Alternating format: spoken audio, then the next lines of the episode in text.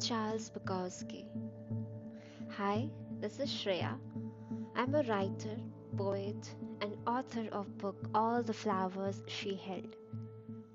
Welcome to my podcast. Let's fix it. I'm not a mental coach or psychologist or any sort of therapist, but I'm here as a friend who's going to talk about mental health and emotions impacting it, and finally walking towards path of healing. With all my experiences, observations, and bit of research. Primarily, I'll be discussing about anxiety, depression, and panic attacks in this podcast. One can suffer from these emotions or issues due to many reasons, but here we'll be dealing with the reasons like when somebody left you or when you left somebody. I know many are still struggling silently with these emotions. Right away, right now, right here. And many would have already overcame from these emotions. But before I really start talking about it, I want to say it. Mental health is very important we often misinterpret with mood swings, and we all have to come forward to break the taboo of talking about it and fixing it, which interprets our mental well being. Let's start. An anxiety, the constant fear in our head and mind. The construction of scenarios in our head can lead to severe anxieties this is no rare emotion we all feel sooner or later in our day, in our lives, that can lead to depression without our realization. An anxious person is no less than a combination of a fearful and indecisive person.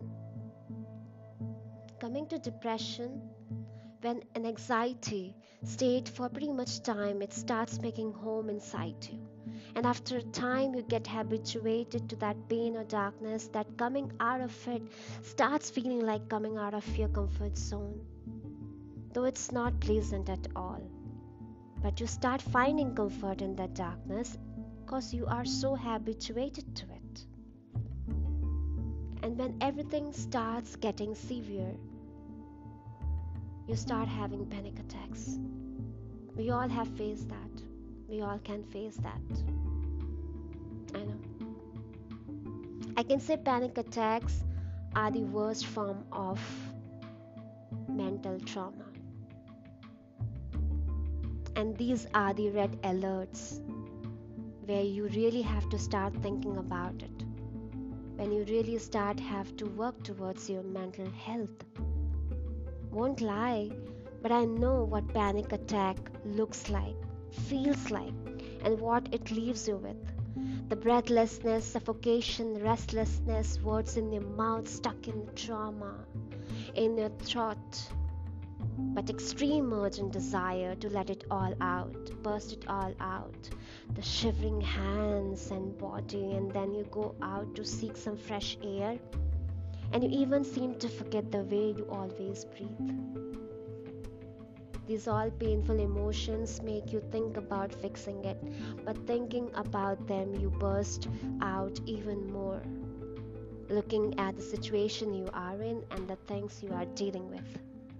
You pick an activity to do, but you find yourself starving with the energy to do so and end up feeling even worse.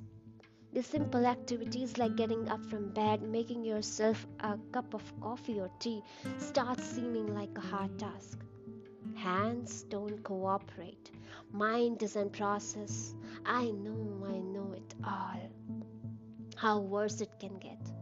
How terrible we all can feel being in this situation. But yes, this is life. This is going to give you tears, pain, and anxieties, but laughter and happiness and peace too. No day is permanent, no emotion, nor ever this low phase.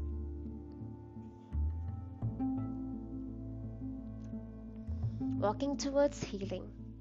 I'll have to pray tell you, Healing is a personal and dependent process. Not all methods or suggestions is for everyone. So you have to sit with yourself and analyze a bit according to your personality, what can work for you and what needs to be done towards it. For some people, isolating themselves and working on themselves silently can really work out well. And for some people, hanging out with people or being more social can really work. But whatever I'll be suggesting in this podcast are pretty much pers- personally tested, observed, so you can at least give a try. I'll not be suggesting some rocket science method. This will be pretty generic, but trust me, they are pretty effective too. And before our list starts, I want to say to let you all know healing is much more painful than the event happened in your life. Yes, that's true. You will feel more pain than the actual tragic incident. So bear with the process, trust it with all of your mindfulness, consciousness, and a lot of patience. I'll be suggesting four methods you can give a try. First, spending more time with nature. Allow your spirit to feel the positivity nature carries and the immense optimism it can bring in your life. Be more with plants. Hang out in forest. Touch trees.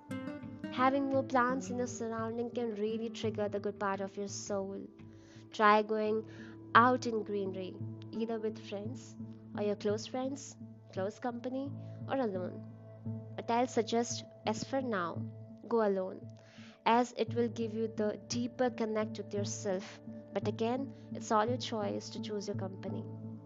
Second, practicing resistance, the urge to go back to them, contact them, see them, meet them, can break you many times. Crying with them or crying in front of them would feel more comforting or easier than crying alone. But no, don't, don't. We are not going back to that tunnel we came from. Distract yourself or get busy or delay taking action on that thought. Because we are on the way of healing. We have already taken our step, first step, towards coming out of this painful situation. Third, resuming your passion. If you look back, you'll realize how happy you were working on your passion back then and how it stopped since you met this person or since they left. Resuming the good things is always a great idea. Start working on them again. At first, it will be hard to catch up or process your thoughts and heart full of emotions, but keep trying. Don't give up. And soon you'll have your comeback, and that would be phenomenal. Last but not the least, fourth point give yourself a makeover. Try changing your look. Trust me, it does matter. In terms of feeling better, there's something about it which psychologically converts you. Pull up your confidence. It will give you more comfort in being social with other people. All I want to say is even if you need a therapist, if you want to seek help from them, go and take it. There is no bad or wrong in seeking help. There is no wrong in getting better. We have to stop this thinking. Break that taboo. Start doing whatever comforts you. If you want to post stories, do that. If you want to write something, write that. If you want to talk to people, do that. No one wants to take the burden in, you know, in their heart, on their chest. Let's get rid of that heaviness and make yourself a free spirit. Take care of your people and yourself. Always remember life is so much more than the pain we encounter, and so much more than the people who came in our life as lessons.